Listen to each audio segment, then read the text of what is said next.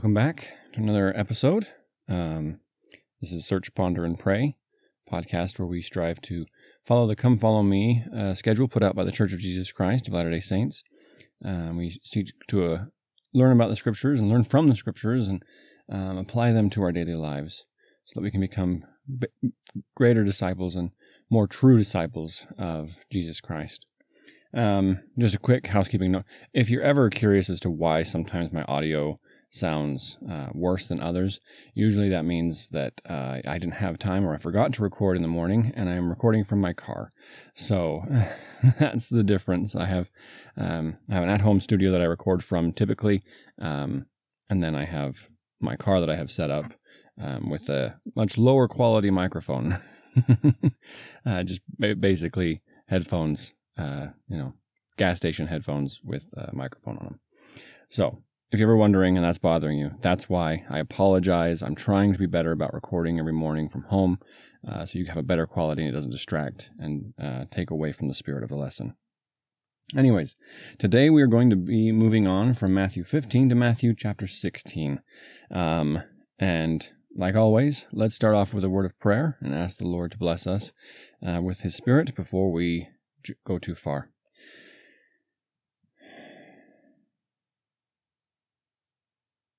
Our dear Heavenly Father, we are indeed grateful for this day. We thank Thee for the opportunities that lie before us. We are grateful for the health and the strength that we do have. We ask Thee to please bless us that we might be able to strengthen our bodies and strengthen our spirits. Help us to become stronger disciples and to hold firmly to the iron rod. Father, please bless us with Thy Spirit. Please allow our eyes to be open and our hearts to be opened and our minds to be open that we might be able to see and learn and do those things that Thou wouldst have us do. Help us to become more converted to Thee, Father. Please forgive us of our sins and please help us to become stronger and more resilient to sin. Help us to be prepared for the coming days, Father. Help us to be able to prepare our friends and families and those around us as well. We pray for these things ever so humbly in the name of Jesus Christ. Amen. All right. So, chapter 16 is where we're at today. So, starting right off um, in chapter 16, let's jump right in. So, the Pharisees also with the Sadducees came, and tempting desired him that he would show unto them a sign from heaven. And he, and he answered and said unto them, What is evening? He, oh, sorry. When it is evening, ye say it will be fair weather, for the sky is red. And in the morning it will be foul weather today, for the sky is red and lowering. O ye hypocrites, ye can discern the face of the sky, but ye cannot discern the signs of the times. A wicked and adulterous generation seeketh after a sign, and there shall no sign be given it, but the sign of the prophet Jonas. And he left them and departed. All right, so if we jump over to the New Testament student manual, it says the Savior rebuked the Pharisees and Sadducees for insisting that he show them a sign from heaven. He declared that they were able to forecast the weather based on the appearance of the evening sky, yet they were unable to discern the signs of the times, by which the Savior meant the evidence that he was the promised Messiah. Elder Neal A. Maxwell of the Quorum of the Twelve, Twelve Apostles explained why it is that a wicked and adulterous generation seeketh after a sign. He said, quote, why does this generation seek a sign? queried Jesus with a deep sigh. More wicked and adulterous than the more wicked and adulterous the people of a particular period, the more they demand signs as a condition of belief. Sensual individuals crave and live by sensations. Disciples, instead, walk and overcome by faith, accepting gradually the evidence of things not seen, which are true.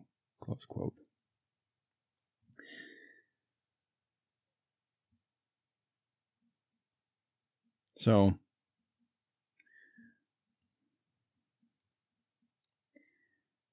it is important for us to understand that there are that as Christ is saying, you cannot discern the signs of the times. There are signs, they're there.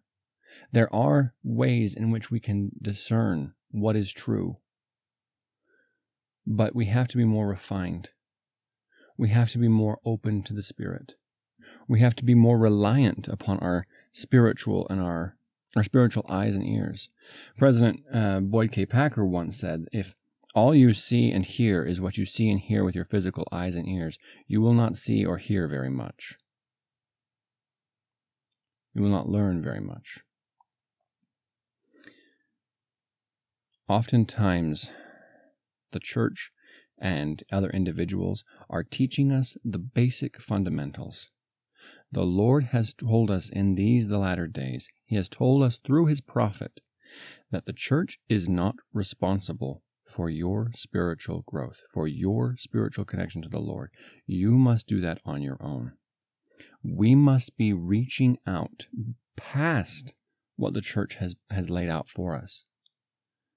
We must be reaching out past what the podcasters like myself, what the YouTubers, what all these different people have laid out for us.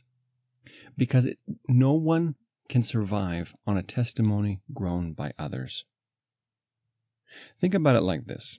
If you've ever gone, right now is a good time to experience this. If you want to, as you're going about, maybe you see the hardware store, you go to a greenhouse, and you see these little starter plants. They're in these little pots, and they're little tiny plants.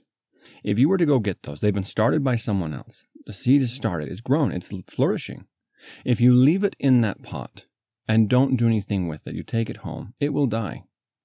If all you do is water it and continue to feed it, it will die. It doesn't have enough room to grow. It can't get enough nutrients from the soil it's there. The soil will soon be depleted and it will become root bound and die. You have to be, you have to take that, go to your own soil, dig a hole, plant it, care for it, tend it, weed it, take care of the pests, cultivate it, and then harvest an, an important lesson to learn from this is that it's not a bad thing to start off with a testimony grown by someone else. That's understandable. Oftentimes we have to have a springboard. We have to have that that those training wheels on for the first time. And then after that, we take them off and we ride on our own. Similar to the way that a baby, while learning to walk, might hold your hand to, to keep balance while they learn how to walk properly. But they don't hold your hand forever. They won't ever go anywhere far or do anything great if they, if they have to hold your hand forever. Similar here. If all we rely on is the physical signs, we require these intense signs and we require people to tell us exactly what to do. Every step of the way, we must have these, these different things we will not progress very far. Now, obviously, there are bounds and there are things that we must rely on. And it becomes a lot more scary because, yes, we are walking on interesting ground, to say the least. We are stretching out and reaching out to the Lord. And we begin to develop that relationship. And while we grow that relationship, we have to rely on the scriptures, on the prophets, and we should always rely on them. They should always be a waypoint that we can tie back to and see this is the truth. Um, I was listening to uh, Dr. Jordan Peterson, and he was saying that um, one of the reasons the Bible is so important to us as Christians is because not only is it the truth, but it is a means by which we can discern what is truth. And that is far more precious. The scriptures are the same. Prayer is the same. The prophets are the same. They are a means by which, when brought in unison, become a great focusing lens by which we can discern what is truth. It's a focusing lens that focuses all the light into a single beam of pure truth that we can weed out everything else. And it allows us to discern the signs of the times and to be able to keep ourselves and our families safe. Not just safe, but in peace and joy and flourish in the Lord.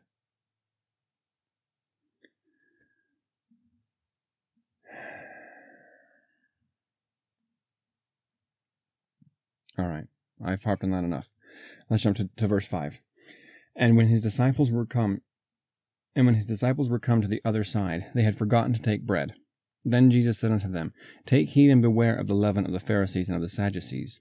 And they reasoned among themselves, saying, It is because we have taken no bread. Which, when Jesus perceived, he said unto them, O ye of little faith, why reason ye amongst yourselves? Uh, why reason ye amongst yourselves, saying, We have ye have for, ye have brought no bread? Do ye not understand, neither remember the five loaves of the five thousand, how many baskets ye took up? Neither the seven loaves of the four thousand, how many baskets ye took up? How is it that ye do not understand that I spake it not to, to you concerning bread, but unto but that ye should beware the leaven of the Pharisees and of the Sadducees? Then understood they how that he bade them not to not beware the, of the leaven of bread, but of the doctrine of the Pharisees and the Sadducees. This is a, a a funny little moment, in my opinion, where um, the Lord is kind of saying, "Look, they're they're worried that oh well we forgot to bring bread, and so the, the Lord's mad at us because we we forgot to bring bread, and now we're going to be hungry, and He doesn't want to be hungry." The Lord's saying. Haven't you learned already? I can get bread. If we need bread, I can get. I can take care of that. I can take care of the physical needs as well as the spiritual needs. That's not what I'm talking about. I'm telling you to beware the doctrine to beware of the doctrine. Let's jump over to the student manual and see what it says. It says, The Savior taught his disciples to beware of the leaven of the Pharisees and the Sadducees, which was their doctrine. Elder Bruce R. McConkie explained that, his, that, that this teaching of the Savior can be likened to the need to beware of false doctrines and philosophies in all ages. He said, quote, Literally, leaven is a substance that produces fermentation as for instance yeast, which causes bread to rise. Figuratively, leaven is an element which, by its fermenting, spreading influence, affects groups of people so that they believe and act in particular ways. Thus, to beware of the leaven of the Pharisees and Sadducees is to shun their, their false doctrines, their, cor- their their concept that the Messiah must prove his claim to divinity by signs, for instance. Similarly, today, the warning is to beware of the leaven of any group whose false doctrines and antichrist philosophies work to keep men from accepting the truths of the restored gospel.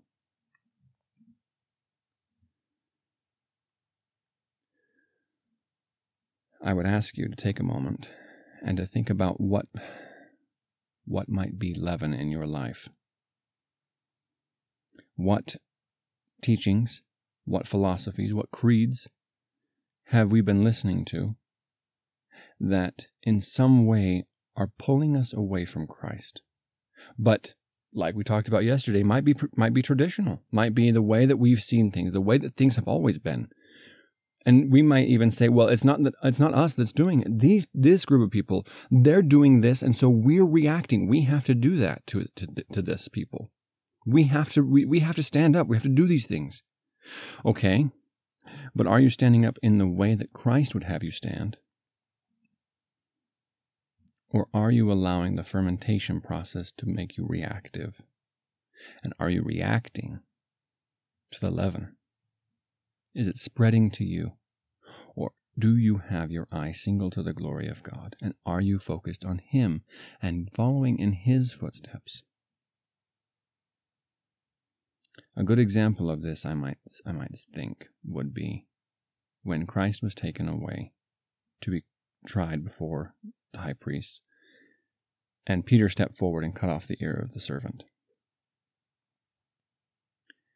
By any means, by anyone's measure, uh, by, by I shouldn't say anyone, by most people's measure,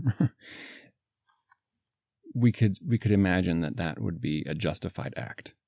The master is being attacked. He's going to be taken away. I have the means to protect him. It's my duty to protect him. It's my duty to do these things. I am his disciple. I step forward. I attack. I don't kill. I, I didn't even kill him. You know, he's fine. I, it was a warning shot, mostly. And yet the Savior said, no. This thing has to be. This is exactly what I've been trying to teach you the whole time. This is what needs to happen. This is how things have to be.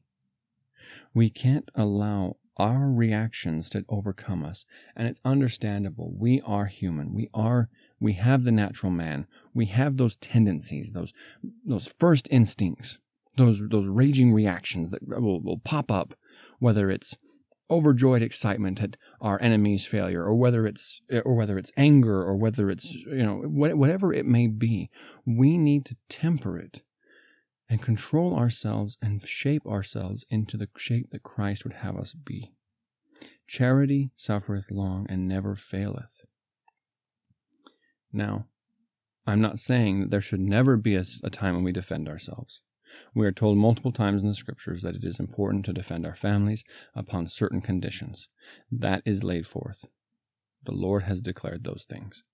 But there are times when instant reactions, that natural man, breakneck whiplash, come back at it. That's not what's right.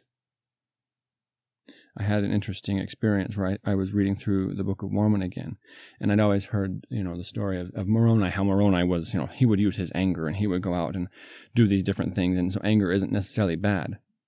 But what I've discovered is every time someone during those war chapters was angry, and it specifically calls out that they were angry, they made a mistake. Moroni was angry at Pahoran because he thought that Pahoran was withholding troops and supplies. It turns out Pahoran was actually under attack himself and needed reinforcements. And he made a mistake. Teancum, the most famous one, righteous, strong, amazing warrior, became angered and lost himself in his rage, and thereby lost his life. Now, is anger an unforgivable sin or something that's so terrible? No. that's obviously one of one sin that's lower on the list but it is still a sin. The Lord has told us in the Sermon on the Mount and has warned us about anger. Do we give sway to the natural man? Do we give sway to the leaven, to the doctrines, to the philosophies of men mingled with Scripture? Or are we focused on what's true?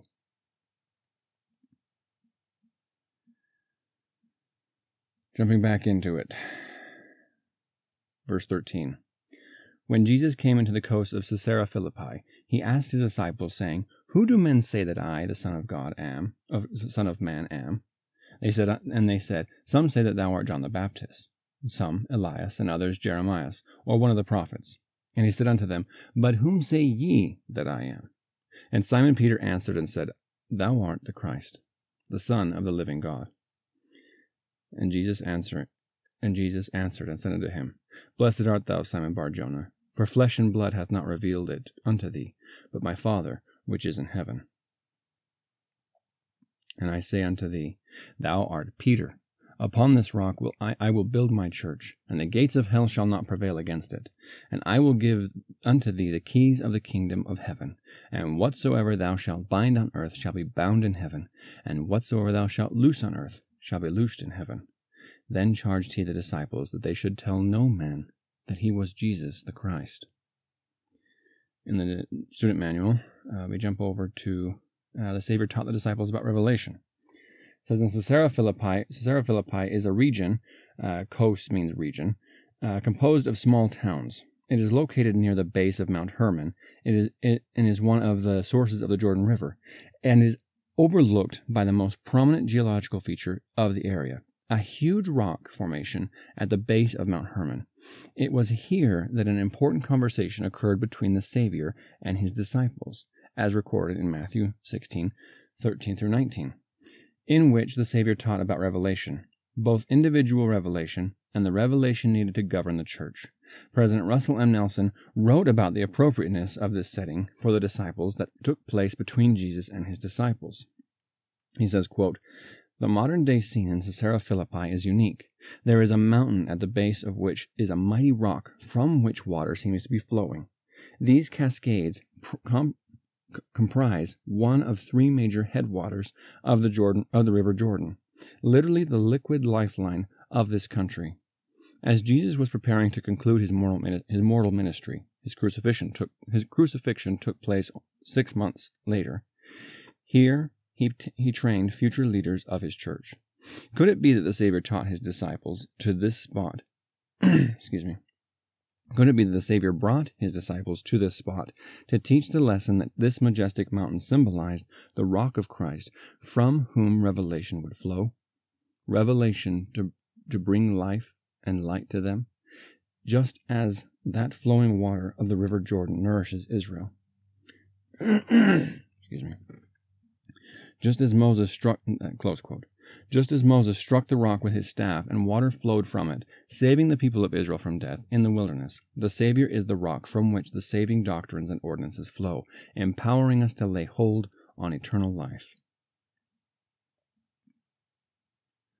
So we come back again. Uh, let's let's read this next section, and then, we'll jump into that. Uh, so this is under this section: individual individual revelation needed for a testimony of Jesus Christ, as recorded in Matthew 16, 17 through 18. Jesus Christ commended Peter, recognizing that his testimony came not from the testimony of others or from physical evidences, but from revelation from Heavenly Father.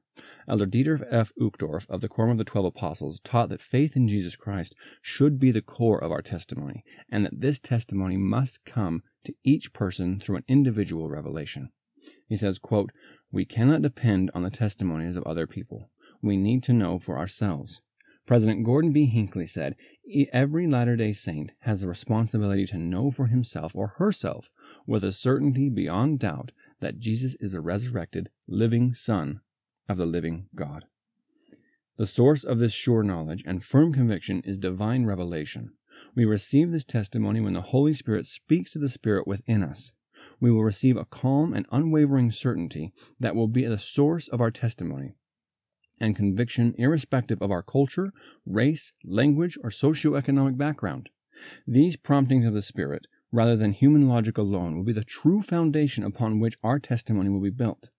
The core of this testimony will always be the faith in and the knowledge of Jesus Christ and his and his divine mission. That comes from the October 2006 conference, his, t- his talk titled The Power of a Personal Testimony. Uh, one more. Uh, as the Savior taught Peter about Revelation, he used wordplay on Peter's name, declaring to Simon, Thou art Peter. Excuse me. Thou art Peter, or Petros, and upon this rock, Petra, I will build my church. The Greek word Petros means an isolated small rock or stone. The Greek word, the Greek word Petra can also mean a stone, but in addition it can refer to stony soil, bedrock, or a large mass of rock. From these words, we learn that it was not upon Peter as a man that the church would be built, but upon the bedrock of revelation. To read about the significant, oh, sorry. Um,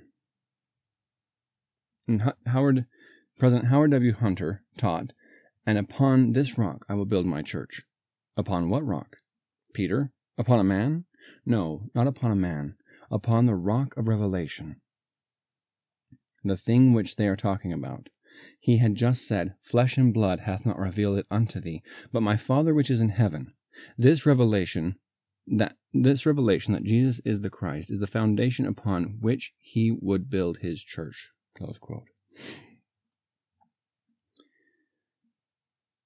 In the scriptures, the phrase the gates of hell can refer to the powers of death or the powers of evil. Thus, the Saviour's promise that the gates of hell shall not prevail means that death and evil will not permanently overpower the church. The restoration of the church in the latter days is one way this promise has been fulfilled.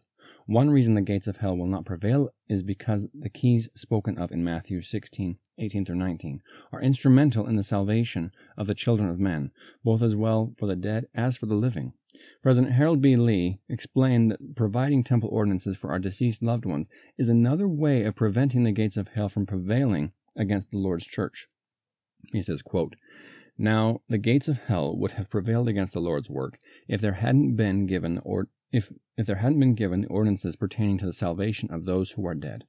During those periods when the priesthood to perform the saving ordinances of the gospel was not upon the earth, there were millions who lived, many of whom were faithful souls if there hadn't been a way by which the saving ordinances of the gospel could be performed for those who thus died without the knowledge of the gospel, the gates of hell would have prevailed against the Father's plan of salvation.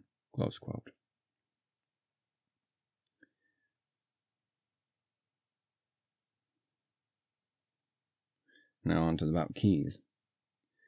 In the first, there's a, there's a lot about this scripture. This is this is a this is an important uh, section right here because here the Lord is teaching us how we are to progress, how we are to proceed once He is gone. Because the Lord knows that He can't be on the earth all the time. And so, how are we to proceed? How are we to progress? And the Lord tells us, as we've seen, revelation is key to that. Revelation and priesthood are two of the most important pieces of that in learning how to proceed. Both following what the church is teaching us, the priesthood, following that structure, receiving the ordinances of salvation, and then personal revelation, personal growth. There is always the two sides of it. Just as there are the male, the authority, the priesthood, and the female, the loving, the nurturing, the home. Those two things come into balance to create salvation, exaltation through Christ from which from whom all blessings flow. Just a few more things here. In the first century AD, keys were typically made of iron and were bulkier, more expensive, and less common than modern household keys. To hold the keys of a house was a position of great trust. Thus, keys were a fitting symbol of special authority, responsibility, and purpose. Ancient scriptures were repeated make, make repeated use of the symbol of keys, which represents the power to lock unlock, open and shut, and permit or prevent entrance. Six days after Jesus told Peter, I will give unto you the keys of the kingdom of heaven, Peter, came, together with James and John, received the promised keys on the Mount of Transfiguration, which I believe we will be getting to that probably tomorrow. Um, President Joseph F. Smith defined the keys of the priesthood as such. He said, quote, The priesthood in general is the authority given to man to act for God. Every man ordained to any degree of the priesthood has this authority delegated to him. It is it is but it is necessary that Every act performed under this authority shall be done at the proper time and proper place, in the proper way and after the proper order. The power of these the, the power of directing these labors constitutes the keys of the priesthood. Elder Bruce R. McConkie wrote that priesthood keys, quote, are the right of presidency, the directing, controlling, governing power, close quote. Peter exercised these priesthood keys when he presided over the selection of new apostles, uh, of a new apostle, oversaw the spreading of the gospel to Samaria, received a revelation regarding Gentile converts, and presided over the Jerusalem conference. The, the president of the Church of Jesus Christ of Latter day Saints holds all the keys of the kingdom. The president and his counselors, the first presidency, have the right to preside over the church. In, in part with that, Peter and the other apostles received the priesthood keys that made their actions and decisions binding both on earth and in eternity. President Russell M. Nelson explained that the keys promised to Peter in Matthew 16:19 include the sealing authority exercised in our temples today, authority that makes it possible for families to be bound together for eternity. We should understand the sealing authority of the priesthood. Jesus refers to, his, to this authority long ago when he taught his apostles Whatsoever thou shalt bind on earth shall be bound in heaven. The same authority has been restored in these latter days, just as the priesthood is eternal, without beginning or end. So is the effect of the priesthood. So is the effect of the priesthood ordinances that bind families together forever. And that's from uh, the April 2001 conference, Personal Preparation for Temple Blessings. President Boyd K. Packer shared an experience in which President Spencer W. Kimball testified that modern day apostles hold the keys given to, Pres- to Peter anciently. In 1976, following a conference in Copenhagen, Denmark, President Spencer W. Kimball invited us to a small church to see the statues of Christ and the Twelve Apostles by Bertel Thorvald- Thorvaldsen. The Christus stands in an alcove, in an alcove beyond the altar. Standing in, in an order along the sides of the chapel are the twelve are statues of the twelve, with Paul replacing Judas Iscariot. President Kimball told the elderly caretaker that at the very time Thorvaldsen was creating those beautiful statues in Denmark, a restoration of the gospel of Jesus Christ was taking place in America, with apostles and prophets receiving the authority from those who held it anciently. Gathering those gathering those present closer to him, he said to the caretaker, we are living apostles of the Lord Jesus Christ. And pointing to Elder Pinegar, he said, Here is a seventy, like those spoken of in the New Testament. We are standing near the, we were standing near the statue of Peter, whom the sculptor depicted holding keys in his hand, symbolic of the keys of the kingdom. President Kimball said, We hold the real keys, as Peter did, and we use them every day. Then came an experience I shall never forget. President Kimball, this gentle prophet, turned to President Johan H. Benthin of the Copenhagen stake and said in commanding voice, I want you to tell every prelate, every prelate, ecclesiastical leader in Denmark that they do not hold the keys. I hold the keys. There came to me that witness, known to Latter day Saints, but difficult to describe to one who has not experienced it, and I knew that in very fact here stood the living prophet who held the keys.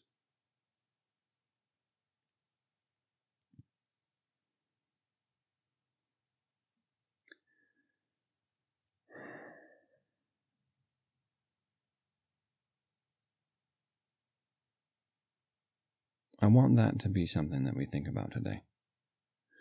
This talk of keys, revelation, Christ church growing, the power of it. They're so it's such rich doctrine. It's such a rich doctrine that's so powerful. It's so powerful that it, we must take time to, to study it, ponder it, and allow the Spirit to teach us individually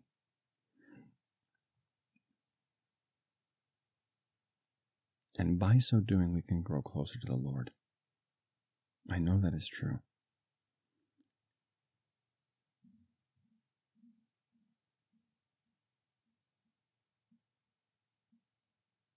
Let's jump back into verse 21. We're almost done. From that time forth began Jesus to show unto his disciples how that he must go to Jerusalem and suffer many things of the elders and chief priests, scribes and, be, and, and scribes, and be killed, and be raised again the third day. Then Peter took him and began to rebuke him, saying, Be it far from thee, Lord, this shall not be unto thee. But he turned and said unto Peter, Get thee behind me, Satan. Thou art an offence unto me, for thou savorest not the things that be of God, but those that be of men. Then said Jesus unto his disciples, If any man will come after me, let him deny himself, and take up his cross, and follow me. For whosoever shall save his life shall lose it, and whosoever will lose his life for my sake shall find it. For what is a man profited if he shall gain the whole world and lose his own soul? Or what shall a man give in exchange for his soul? For the Son of Man shall come in the glory of his Father with his angels, and when he shall reward and when he and then shall he reward every man according to his works. Verily I say unto you, there be some standing here which shall not taste death till they see the Son of Man coming in his kingdom. What shall a man give in exchange for his soul? What is our soul worth? The Lord tells us that the worth of souls is great. Let every man, if any man, will come after the Lord, let him deny himself and take up his cross and follow after him. The Lord has laid out the path. He has shown us the way. It is not necessarily easy, but with him we can do all things. For with God nothing shall be impossible. I testify of the truth of the gospel. I testify of the power of the priesthood, the power of personal revelation.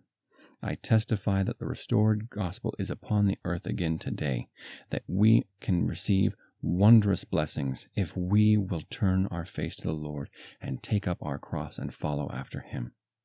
I testify that this is true and I ask the Lord to bless us with the strength, the courage, and the faith to follow after the Savior. And I do so in the name of Jesus Christ. Amen.